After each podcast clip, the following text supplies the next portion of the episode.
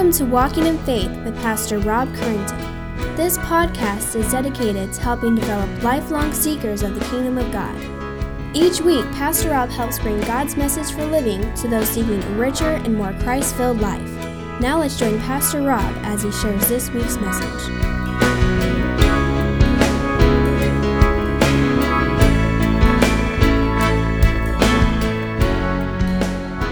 Bible is full of wonderful treasures that Scripture calls us to learn, to love, and to live out.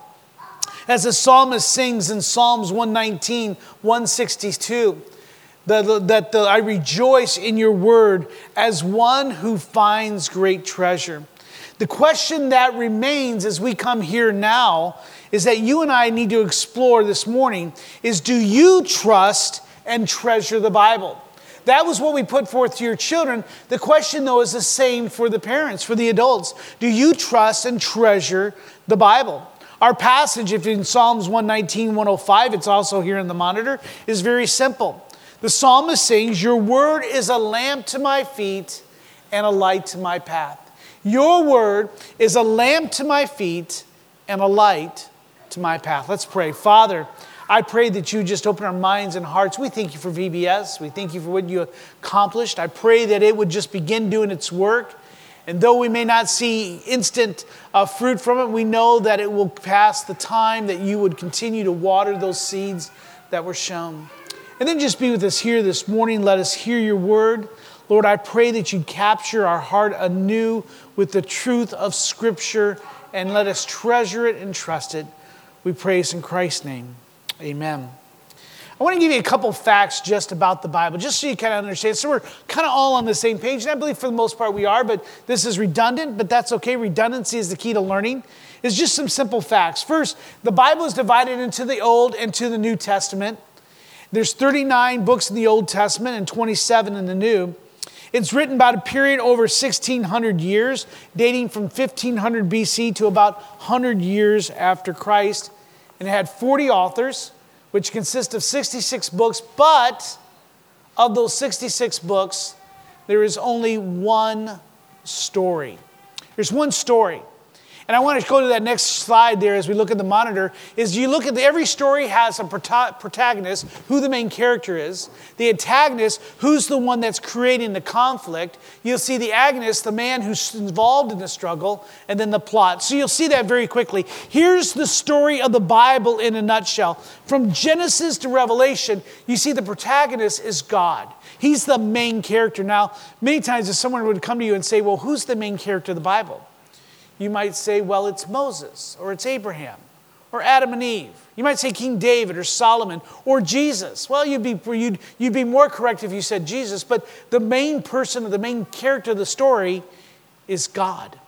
He is the main point of the story. The antagonist, the one who creates the adversary, obviously is Satan, the dragon, old scratch, you know, devil, all those terms that we use for him. The, the agonist, the one who's involved in the struggle, is man. He falls from God and now is in a struggle. And it's God who's coming to save man, not man saving himself. We'll speak more on this in a, minute. but the plot, the whole, the whole summary of the Bible is what is it about? It's about reconciliation. It's about God reconciling man back to himself, reconciling creation back to himself. Now, there's four chapters. There's four chapters in the Bible. You see, wait a second. I, I go through my Bible, and Genesis alone has 50. You know, Exodus has 40. And I'm guessing, I think I might be somewhere there. I know Matthew has 28, and Mark has 13, 16, because we preach those. James has six. So we think, what, what's, what, how many chapters do we mean? Well, it has four chapters it's creation, the fall, redemption and consummation. So, just here's the thing that you're going to see as you go through the Bible it starts with creation, it goes to the fall, it then talks about the main part of the Bible is actually chapter 3, God redeeming, the, the redeeming reconciliation. And then the fourth is consummation. And I want to take those for a moment and look at each and every one of those. Chapter 1 starts with creation. That's the story of Genesis 1 1. In the beginning, God created the heavens and the earth. And then we see that God created all that we see, all the visible. And in Colossians, we see that God created all the invisible.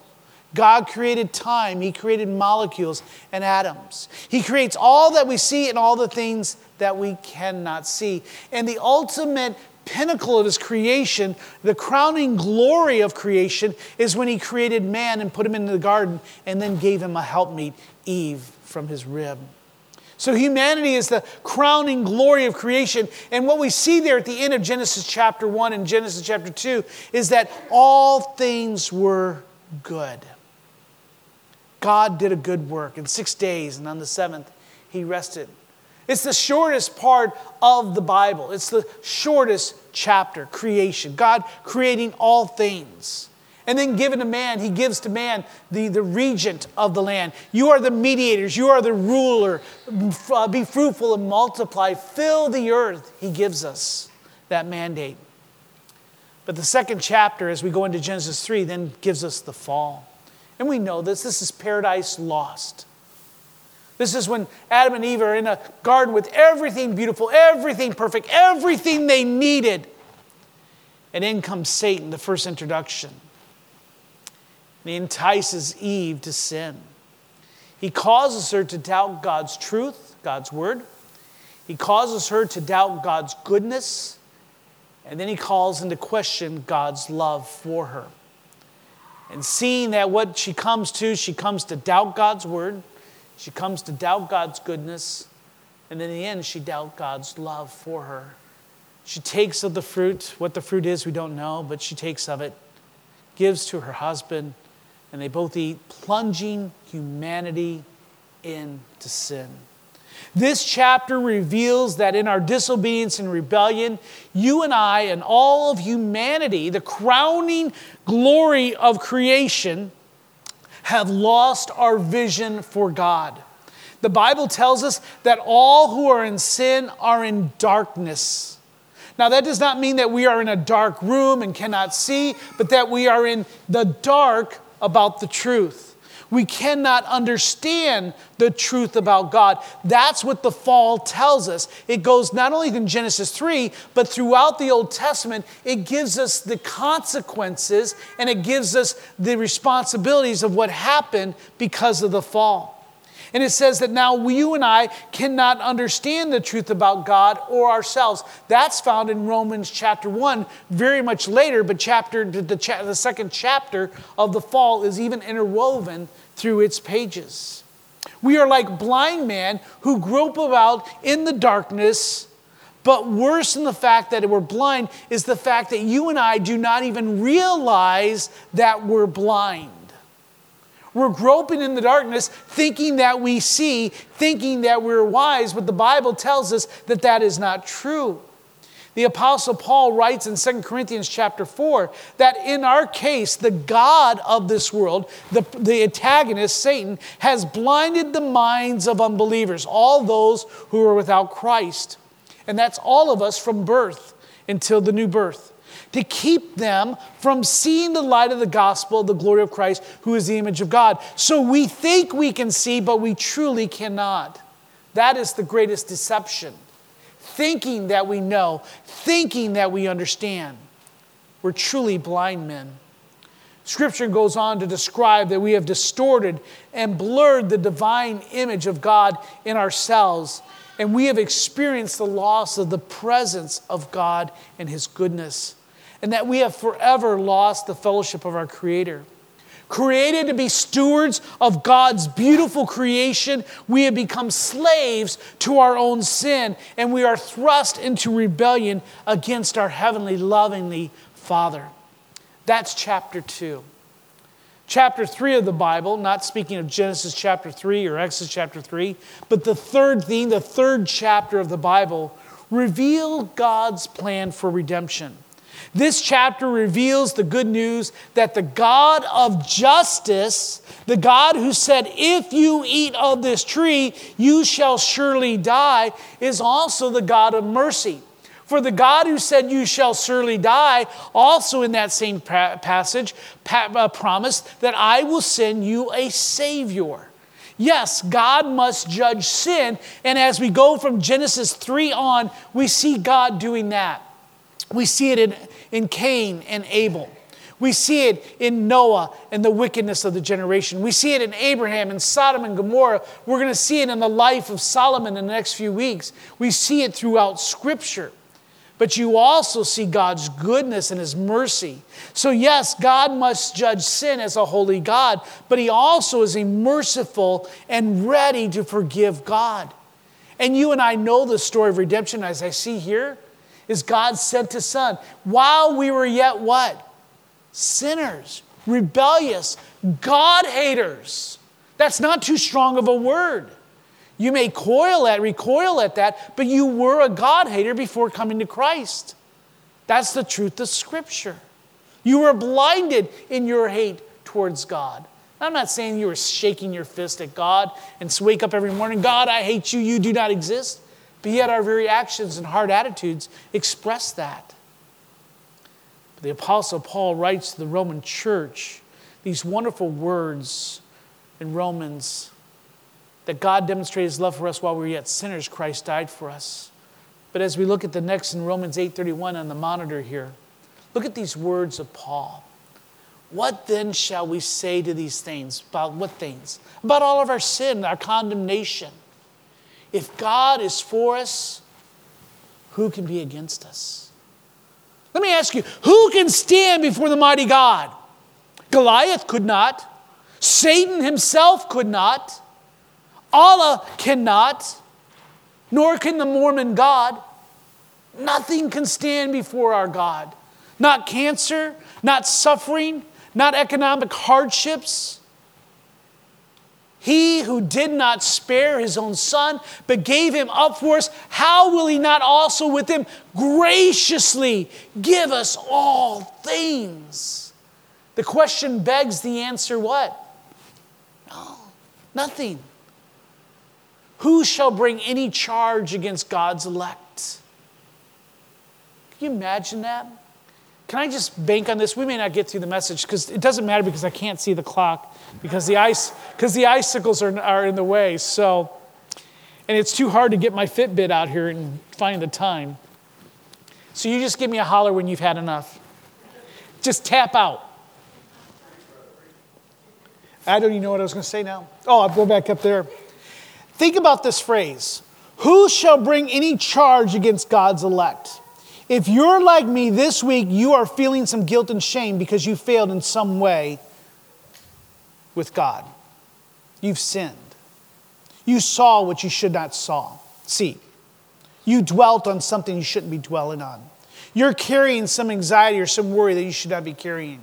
You're struggling in trusting God and you're saying, God does not love me, but yet you claim to be a child of God. For those of us that are in Christ, who shall bring any charge against God's elect? God Himself says, I will not. I will separate your sins as from the east to the west. When do those two meet? They cannot. They're opposed to each other. They never can meet. I like the old phrase that takes that. He puts out, he put in Psalms, it says that God takes our, our sins and he put them in the deepest ocean. And I like the clickle where it says, and God puts up a no fishing sign. The benefit of chapter 3 of the redemption of God, the redemption of sinners, is the fact that you and I will stand not guilty before God. Romans 8 1, this should be highlighted in your Bible. It should be memorized. And if you're going to get a tattoo, put this one on. There is no condemnation to those that are in Christ Jesus. It's the only one that I'll sign. So put that in your mind and put that on your heart. I have to remind myself all the way. By the way, this is not part of the message, but it's in the Bible. Because listen what it says Who shall bring any charge against God's elect? It is God who justifies. And who will quarrel with God? Who can resist God's word? Who can resist God Himself? Who will grab at the altars and fight with the horns of an Almighty God who says, I have declared you not guilty? If this doesn't give you a, a pep in your step, if this doesn't lift up your heart today, if this does not shine light on the guilt and shame that you're suffering from today, then I don't believe anything else will. What I would have to call you to is repent and come to Him. For Satan, accuser of the brethren, is, is defeated in chapter 3 of the Bible. God's redemption. Jesus came to destroy the works of Satan, to disarm the rulers and the principalities of this air. In Colossians chapter 3, that he put them into shame themselves. God redeems his people by restoring our lost vision. God restores his people by restoring us to the image of God. For those he, he saved, those he will make into his image God. You may not be in the image of God today, but one day you will be. That is your hope. And thirdly, God redeemed his people in the third chapter of the Bible by restoring us into fellowship. And by us being here this morning is giving evidence to our fellowship in Christ. Hence, why I say it's important for us to be here even during the summer. Because when we come here and gather as a people, as collect to hear God's word, to listen to God's word, to pray God's word, to sing God's word, and to lead, to listen and respond, you and I are being restored into fellowship. It's a picture of that beautiful picture. Then, chapter four, this is the introduction of the message. Chapter four details the consummation paradise lost, paradise redeemed, paradise restored. Amen. You and I will have eternal life what was lost at the garden will be consummated, be recreated once again. We saw that in 2 Peter. That's the book of Revelation. Isaiah gives us beautiful word pictures of what that will look like. We're still in the dark about a lot of that, how that may look out, look like, what it may how it may be applied, played out. But what we have this hope is Christ will return and he will bring us with him. And Revelation tells us that he will be our God and we shall be his people. John 11 says, Jesus said to the woman at the well, I am the resurrection and the life. Whoever believes in me, though yet he die, yet shall he live. And everyone who lives and believes in me shall never die. Do you believe this? Jesus asked her. My question today is Do you believe Jesus? That's the fourth chapter. That's our hope. His justice and mercy are displayed as in the fourth chapter of the consummation that God brings it into the great antagonist, the dragon, Satan, the devil, his adversary, as God is displayed as he restores creation and consummation as God brings us home. See, the Bible is God's story that reveals his wonder, wonderful attributes and his plan. This story is a timeless and one that is designed to be read, treasured, trusted, and shared with others. The scripture contains the wonderful words of life that transforms rebellious, disobedient children into friends and children of God. It is not meant to be hidden away is not meant to be neglected or dismissed or disparaged or forgotten, but embraced, loved, and treasured. Now, that's what we shared with the children this week, though maybe not so emphatically. Now, I would like to share with you four reasons why you should trust and treasure the Word of God. Why you should trust and treasure those four chapters, those four themes of Scriptures those 66 books, that one story of God's plan. The first one is the Bible is the only true authority in our lives. The Bible is the trustworthy and only true authority in our lives. Wayne Grudem, who is a uh, theo, theo, yeah, he's a professor. I used up all my words in the introduction. Wayne Grudem, we're indebted to him this morning. I didn't want to reinvent the wheel. So I'm going to use some of his definitions here as we look at the Bible as the only true trustworthy source of authority. He writes here, and it's, I, I, don't think this, I don't think this is going to be on the screen, but the entirety of Scripture, or I don't think this one is, the entirety of Scripture is the Word of God. And although written by a number of humans over a long period of time, almost 1,400 years, God claims the words of Scripture as his own. Scripture, therefore, comes with the authority of God and thus cannot be challenged and must be obeyed. It's like a summons from court. You don't dismiss it and neglect it, you must attend. You must give it your attention. This is what Scripture teaches about itself, and you and I are called to believe it. He goes on to write, and this is on the monitor, that the authority of the Bible is the belief that the Bible is the Word of God and has the right to command our beliefs and action. And I'm going to dare say, even with the number that we have here, that there are some of you that are struggling with the concept that the Bible has the right to command your beliefs and your actions. He said, No, no, no, no, I, I believe that. I do too. But my actions and my beliefs tell differently. You know what I'm saying? We all say things. What, what's that, that, what's that uh, disconnect? Uh, um, there's a word for that when you believe one thing but you act differently. I, am not coming to me to me right quick. There it is. Say it again. Uh, Landon, let the record show that Landon said cognitive dissonance, and I was able to repeat it fairly well. We don't have the, we don't have the video, so we, we're, we're going to have to do the best that we have here. You need to understand that.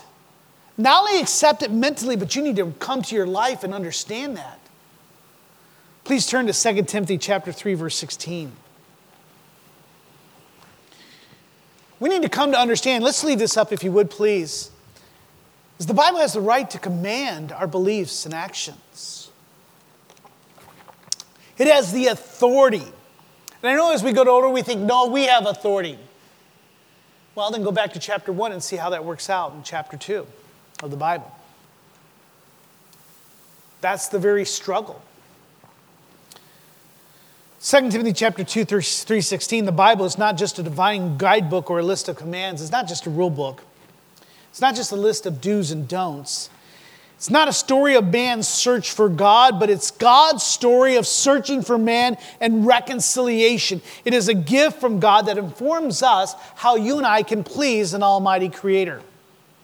Look at what scripture says here in, in, in uh, 2 Timothy chapter 3, verse 16. Paul writes, All scripture is breathed out by God and is profitable for teaching, for reproof, for correction, and for training in righteousness, that the man of God may be competent, equipped for every good work. The Bible is profitable. We all want to make a profit for the most part. We want, to, we, want our, we want our incoming to be more than our outgoing. Now, it rarely is, but that's what we want. We want to make a profit. Well, the Bible is profitable. And he tells us for four things for teaching, what is the teaching of 2 Timothy? Why is the Bible profitable for teaching? Because it tells us sound doctrine, what is right. And by the way, let me give you this just a, um, an announcement for the next two weeks. In Sunday school, the adult Sunday school, we are looking at false doctrine and false teachers and the importance of the church and protecting the church from false teaching, false doctrine. So the next two weeks, please be for that at 945 as we close out our summer series on that. But teaching sound doctrine, what is right? The world and us, we are in a struggle in what is right. But the thing is, you and I have taken that what is right and we have absconded that and given it to the United States Supreme Court and said, You tell us what is right and what is wrong. Or the courts, or to something else. But the Bible tells us, no, right here tells us what is right how you should live, how you should love your wife, how you should serve your husband. It tells us how to do, how to raise our children, how to live, who to marry, how to marry. Now, I may not tell you that exactly, but the principles within us tells us how you and I are to live right with God, what He expects. It's also profitable reproof. That exposes conviction and evidence. It tells us what is wrong. It looks in our life and says, here is what right living is, right thinking is, right behavior. And then it tells us when we've gone wrong.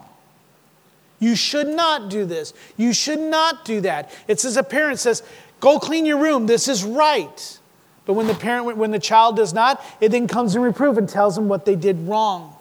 But not only that is that the Bible, because we got plenty of people, right? in our lives who will teach us and correct us, or excuse me, reprove us. We have a lot of people who want to tell us what is right and what is wrong and what we did wrong. But here's the wonderful thing about the Bible is it then comes it's profitable for correction. That's to rectify what went wrong. It's how to get right. So, how to what is right, what is wrong, and how to get right. In other words, what do I do need to do to make this better? See, this is the problem that we have when couples are fighting, or parents and children are fighting, or problems at work, or just in Twitter. We have what is right what is wrong or what you did is wrong, but we never have true correction. How to make it right. In other words, it's not enough that I asked you to forgive, and Landon did an excellent job, and I asked you to go and watch that video, uh, the video of his message last week if you didn't catch it, or if you need a refresher. But not only is it enough to say, I ask for forgiveness and I give forgiveness, you got to figure out how to reconcile it. How do you correct it? Because it's not enough to, to continually hit somebody upside the head they tell you you're wrong, and you say, I'm sorry, but then you keep hitting them in the head. Well, I can't help it. I'm just, you're standing too close. Well, correct it. So the Bible tells us how to correct. If, I, if I'm a man and I'm struggling with porn and then all of a sudden I find out I'm, I'm really struggling with it, it tells me not to do it, then I need a correction. What do I need to do to make it right? How do I get it right? And then training in righteousness it's profitable for. That's to nurture one another. That's how to stay right. See, I need to know what is right. I need to know when, when I've gone wrong. I need correction. I, know how to, I need to know how to make it right. And then I need to know how to stay right. That's the profitable. That's why he tells Timothy, uh, Paul does, continue in those things that you have learned. To the Thessalonians, to the church of Thessalonians, he says, I want to supply what is lacking in your faith. Why is it profitable? Because there's a reward. It tells us what is right, what is wrong, how to get right, and how to stay right. Why? That we may be competent, complete in our accomplishments, equipped for every good work. Don't you just want to be competent? Could you at least at least desire to measure up to competent? God is engraving here on a curve. Jesus is the curve. We just want to be competent. The Bible says it's profitable. The scriptures principally teach what man is to believe concerning God and what duty God requires of man. So the, so the Bible, we must trust and trust and treasure it because it is our authority. It is our trustworthy authority or source of authority in our life. Number two, the Bible is clear in its revelation. The Bible is clear in its revelation. Again, Wayne Grudem writes, although that there are parts of the Bible that, we, that are hard, okay, even, even, even Peter in 2 Peter said that, some of the writings of Paul can be hard. So although there are parts of the Bible that are hard, but not impossible to understand, much of it is clear. And every believer should expect to learn from it. I wonder if you come in here this morning expecting to learn something. Do you open your Bible during devotion expecting to learn something? Believers are expected to know the Bible. Most of the New Testament letters were written to con- entire congregations just like you. They weren't just written just to the leaders. And even the congregations with many Gentile Christians, those who did not grow up with the Old Testament scriptures, with no background in the Old Testament, were expected to read and understand the Old Testament. And what did they have to do many times? Uh, wait a second. This says go back to the Old Testament. What is that again? I don't even read Hebrew. Can someone in Hebrew, can someone read that for me? We're expected to understand. The Bible, though, is clear. Some of you say, well, I don't read the Bible because it's hard to understand. I understand. I understand. I agree. There are times in which it can be. But I believe you give up too soon. Because the majority of the Bible is going to be very clear to someone who just reads it with an understanding mind, praying, Holy Spirit, open my eyes and hearts. And the parts that are difficult, do you just do you dive into it and find out? Do you get the tools? Do you ask? Or do you just walk away and say, oh, okay? He goes on, here's on the monitor, that the clarity of Scripture means that the Bible is written in such a way that its teachings are able to be understood by all who will read it, seeking God's help and be willing to follow it. That's what he says in 2 Peter. we I won't read the verse again, we we understand it. He says, I didn't give to you cleverly devised, devised myths. but I gave you the word of God that was given to us and it's not up for private interpretation. And I encourage you, here's where, the, the, the, here's where it comes in. And I have people tell me, yeah, but Rob, my interpretation of Scripture is different from yours. Okay, th- there are reasonable interpretations of Scripture. We talked about that in Sunday school. In this church, I, most of you know that I, that I come from, uh, well, I don't come from, but over the last 15 years, I've become more reformed in my understanding of Scripture and of salvation. I come from a more, uh, I not come from, again, I, am coming more from a, a different perspective, but I've come to that more thought. But not everyone in this church would agree with me every all points. And, and there's, a, there's a way in which we can gather in that and still love and, and have unity in Scripture. But there is that in which it is an error. So we need to come and we need to discern those things. The Bible is not up for your own interpretation. The Bible is meant to be interpreted in, cor- in corporate bodies as elders in the church come together. And as Bereans, as we take Scripture to see if such things are so. And I agree, don't take my word for it, search Scripture.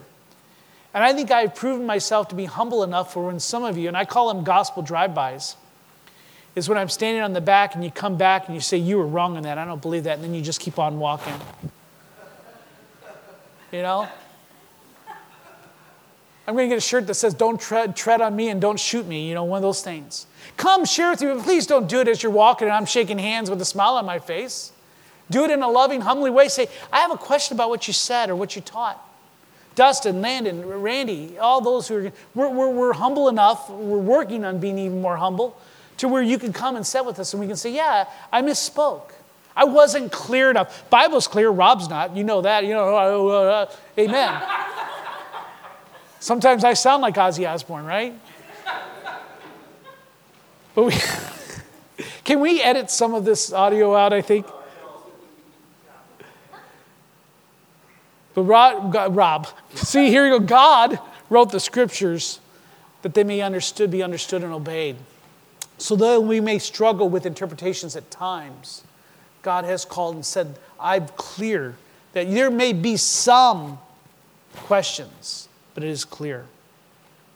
Number three, not only is the Bible clear in its revelation, but the Bible is necessary to, for us to know our purpose. Wayne Grudem writes, and I believe this is on the screen the necessity of Scripture means that the Bible is necessary for knowing the gospel. How can you know the story without reading the book? For maintaining spiritual life and for knowing God's will, but it is not necessary for knowing that God exists or for knowing something about God's character and moral laws. In other words, there's, there is regular re- revelation. We see that in, in Romans. That everything about God, you can know the existence of God by looking at creation and nature. But the Bible is special revelation. And everything in it is necessary for us to know the gospel, God's reconciliation. We can know God's creation to a degree, but we cannot know the rest of the story except with Scripture. Bookshelves in stores are filled with books and tapes and manuals written by mostly well intentioned but uninformed authors who dispense advice, dispense advice on how to know and fulfill your purpose in life. They collected physiology, uh, whatever behavior, and social data in order to help us order our lives, yet they do so without taking into account God Himself and Scripture. Scripture describes those people as claiming to be wise but became fools. The psalmist declares the fool has said in his heart, There is no God. So the Bible is necessary. When you come to us for counsel, it is biblical counsel.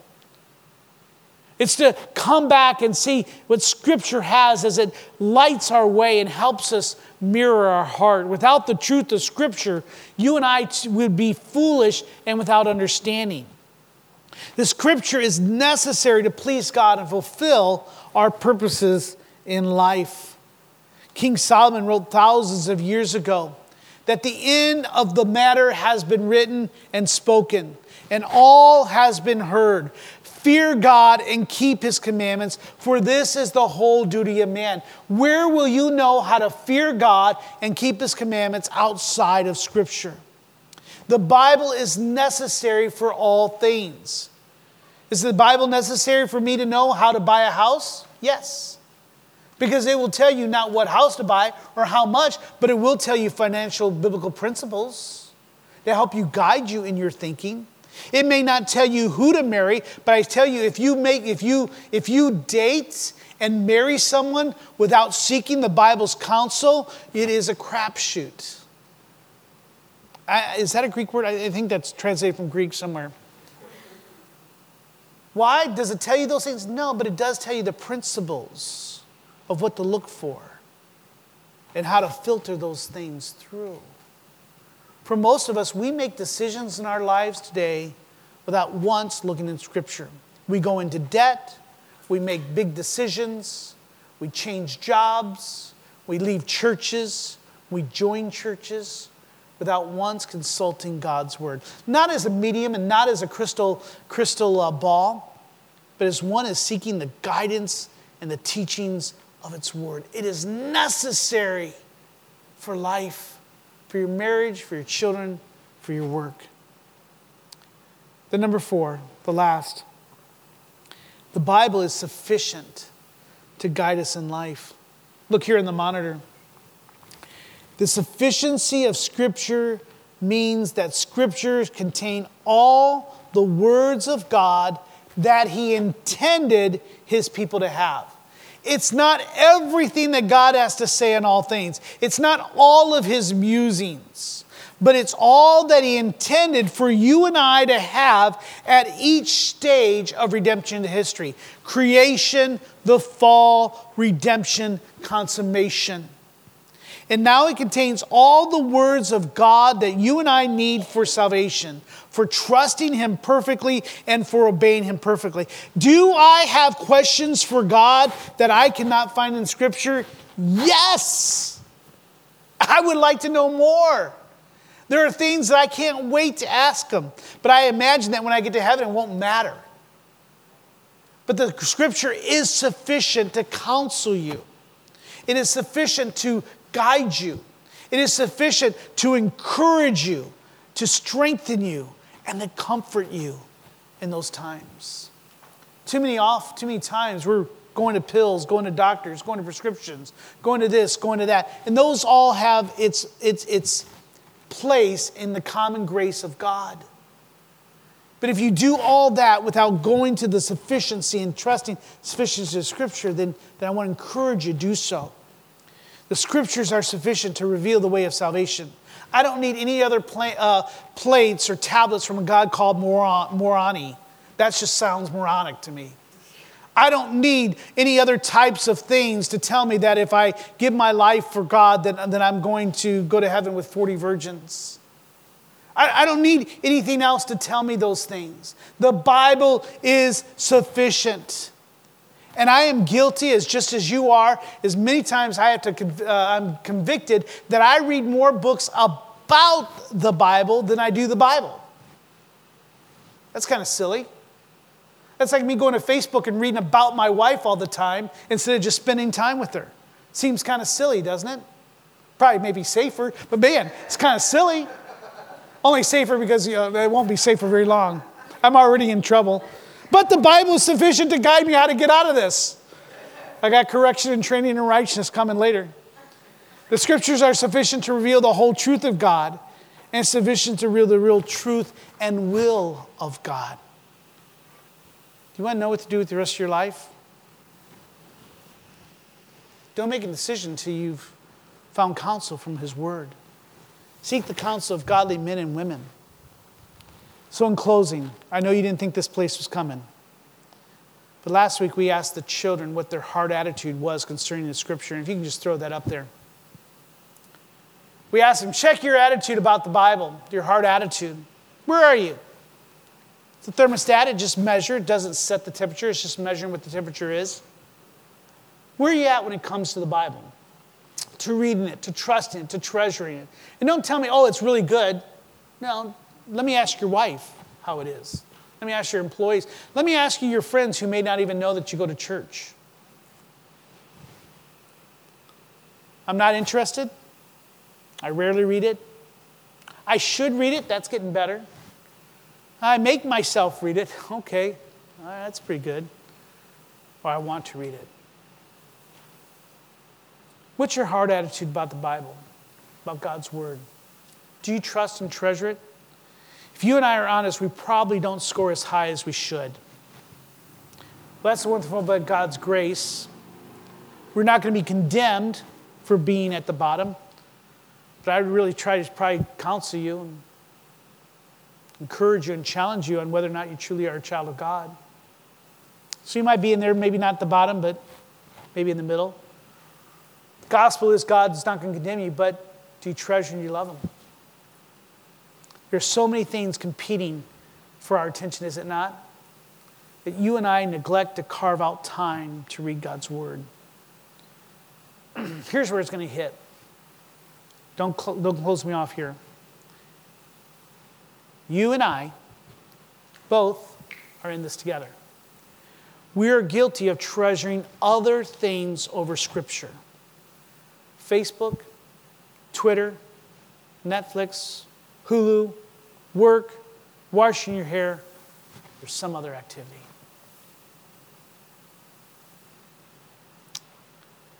I know you don't have five minutes in the day to open its pages. I know your time is just so much, right? You don't have five minutes a day. You don't have 10 minutes. Good Lord, could I have 30? There's no way. I've got to binge watch Luke Cage.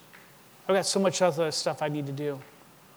This show is going off Netflix next week. I got to finish it before now. Where we are, right? Because if I would say, how, what's your check? What's your attitude about Netflix? What's your attitude about Dwayne, uh, Dwayne the Rock Johnson? What's your attitude about whatever? I bet you'd skyrocket up there. That's just plain. That's just your own heart condemning you, not me. In summary of the week, we challenge the children that the Bible is, is a treasure. And it's a treasure that you and I are to explore because God wrote the book, the Bible changes lives. The Bible is true and it doesn't lie. And the Bible will never go away. This morning, I put that challenge to you. Do you treasure and trust the Word of God? Every head bowed and every eye closed. I'm going to ask the worship team to go ahead and come on up. I'm going to ask Landon if you wouldn't mind being up here at the end for prayer. I know that we're going to be going to ice cream a little bit here just a moment, but if just take a moment would you pause and consider what I've shared? I tried to share the truth in a winsome but challenging, encouraging way. This message spoke to me as I wrote it because I myself struggle in all these areas of treasuring and trusting God's word. Would you pray and ask God, Father, help me to trust and treasure it more? I believe there's probably every one of us here need to trust and treasure it more. Would you ask for that commitment today? That love comes from God. Lord, give me a greater measure of faith. Give me a greater measure of grace when I fail to measure up to what I should do. But let me love your book more. Would you take a moment to pause, consider, pray, and respond whatever the Holy Spirit may be asking of you this morning? It might be in understanding one of the chapters of the Bible, it may be in trusting and treasuring one of the points of the Bible the sufficiency, the necessity, the clarity, and the authority. Would you respond to the Holy Spirit's work just now?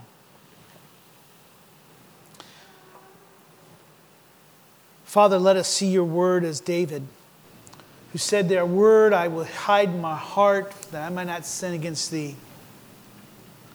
Let us trust and treasure your word. Father, if they're like me, if we're honest, we have failed in many ways. And we thank you that there's no shame, there's no condemnation for how long or how often we read your word, but help us to realize that it is your love letter written for our good and for your glory. So give us a greater measure of faith that we may confidently approach your word, knowing that it's the words of life. Where we struggle, let us find encouragement from someone. Let us find maybe a reading buddy, someone that we can read together, study together. But Lord, let us begin this morning to commit to praying that your word become greater treasure and that our trust in it would be stronger. We praise in Christ's name. Amen. We hope you have enjoyed this week's Walking in Faith podcast. We encourage you to share this podcast with others in order to help spread God's message to all those in need. If you have any questions or comments, we would love to hear from you. Email us at walkinginfaith at orangevilla.org. You can help us spread this podcast by writing a review at iTunes, and don't forget to visit us online at orangevilla.org. There you will find more information about our ministry, as well as share your thoughts, submit prayer requests, and find out how you can help others to grow in God's love. Until next week, may God bless you in everything you do.